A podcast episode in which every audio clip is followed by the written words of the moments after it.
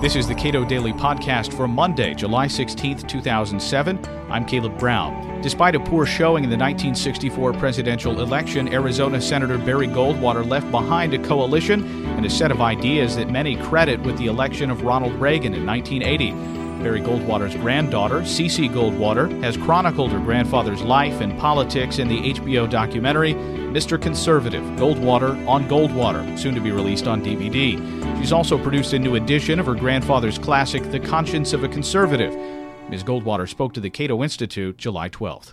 George Will, in the foreword of the new Conscience of a Conservative, describes the book as the essence of the public man, referring to your grandfather. What happened to those ideas that were that he sort of crystallized in that book after the 64 campaign. What happened to those ideas, do you think? Well, I, I think without a doubt, you know, when he went back to the Senate and, and served for another six terms, I think that he, uh, I, think he he kept those very apparent. He was very everybody in the on the hill was friendly. He, you know, the Democrats and the Republicans would get together and they'd argue all day on the floor, and then they'd get together and have drinks, or they'd you know pull out cots and have to sleep, you know, making a vote. I think that he he never wavered from it. I think that when he retired and he actually was looking at the the system, I think he was seeing some dramatic changes that were really, really against what he believed in. Now, in the, in the, republicanism of the 50s and 60s, he differed with sharply, but even as early as like the mid 1970s, there was this other element, this sort of uh, evangelical Christian element that sort of tied itself to uh, Republican causes.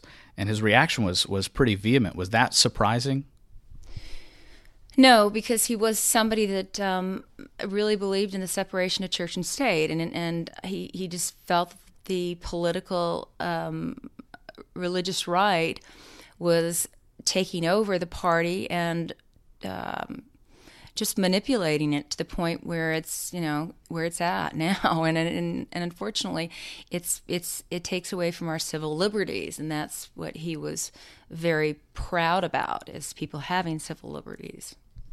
A lot of people credit the Reagan victory in 1980 to a lot of the work done by uh, Barry Goldwater in his 64 campaign. What was their relationship? Uh, you know, they were they were really good friends um, for a while there, and then um, because uh, President Reagan ended up uh, doing this the speech at the, the Cow Palace, which kind of launched his career from being a B actor to you know actually being well known.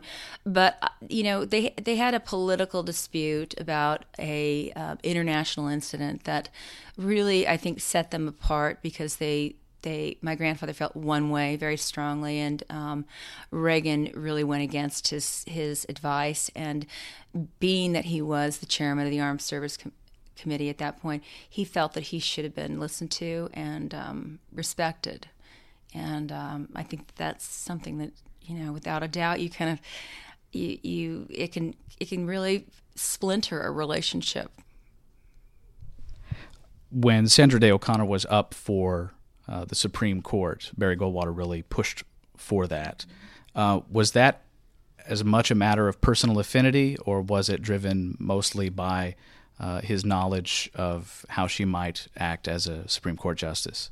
Well, they were, you know, they they've known each other for years, and they and the families grew up together in Arizona, the Day family, and and um, they they're they had a very friendly relationship and a very wonderful um, respect for each other.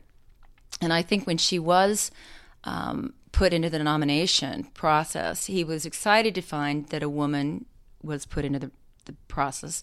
He was excited that it was somebody from Arizona because he was very, very um, state, you know, a patriot for his state.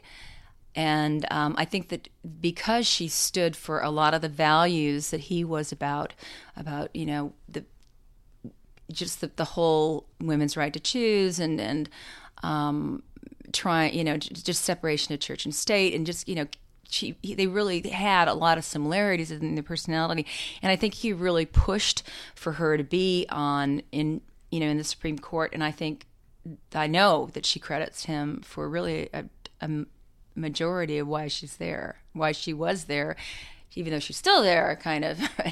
she's traveling a lot. Now, a lot of libertarians have a great affinity for Barry Goldwater, and as you said, he, he may have a larger following now than he did then. Uh, Ed Crane, for example, the president of Cato, was a precinct captain in Berkeley for uh, the Goldwater for President campaign. Is it fair, uh, in retrospect, to call Barry Goldwater a libertarian?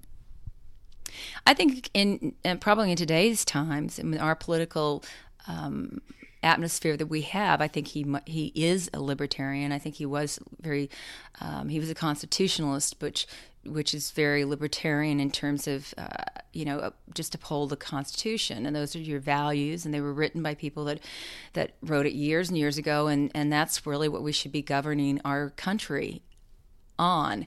But the template keeps changing and altering, and um, so I I I don't know if he would consider himself a libertarian but he made reference to it in my film. Thank you for talking with me. You're welcome. Thanks. Cece Goldwater is the granddaughter of Arizona Senator Barry Goldwater. She's the executive producer of the HBO documentary Mr. Conservative Goldwater on Goldwater. A new edition of Barry Goldwater's book, The Conscience of a Conservative, has just been released. This is the Cato Daily Podcast. You'd like to support our work at the Cato Institute with a donation, please visit our website, cato.org.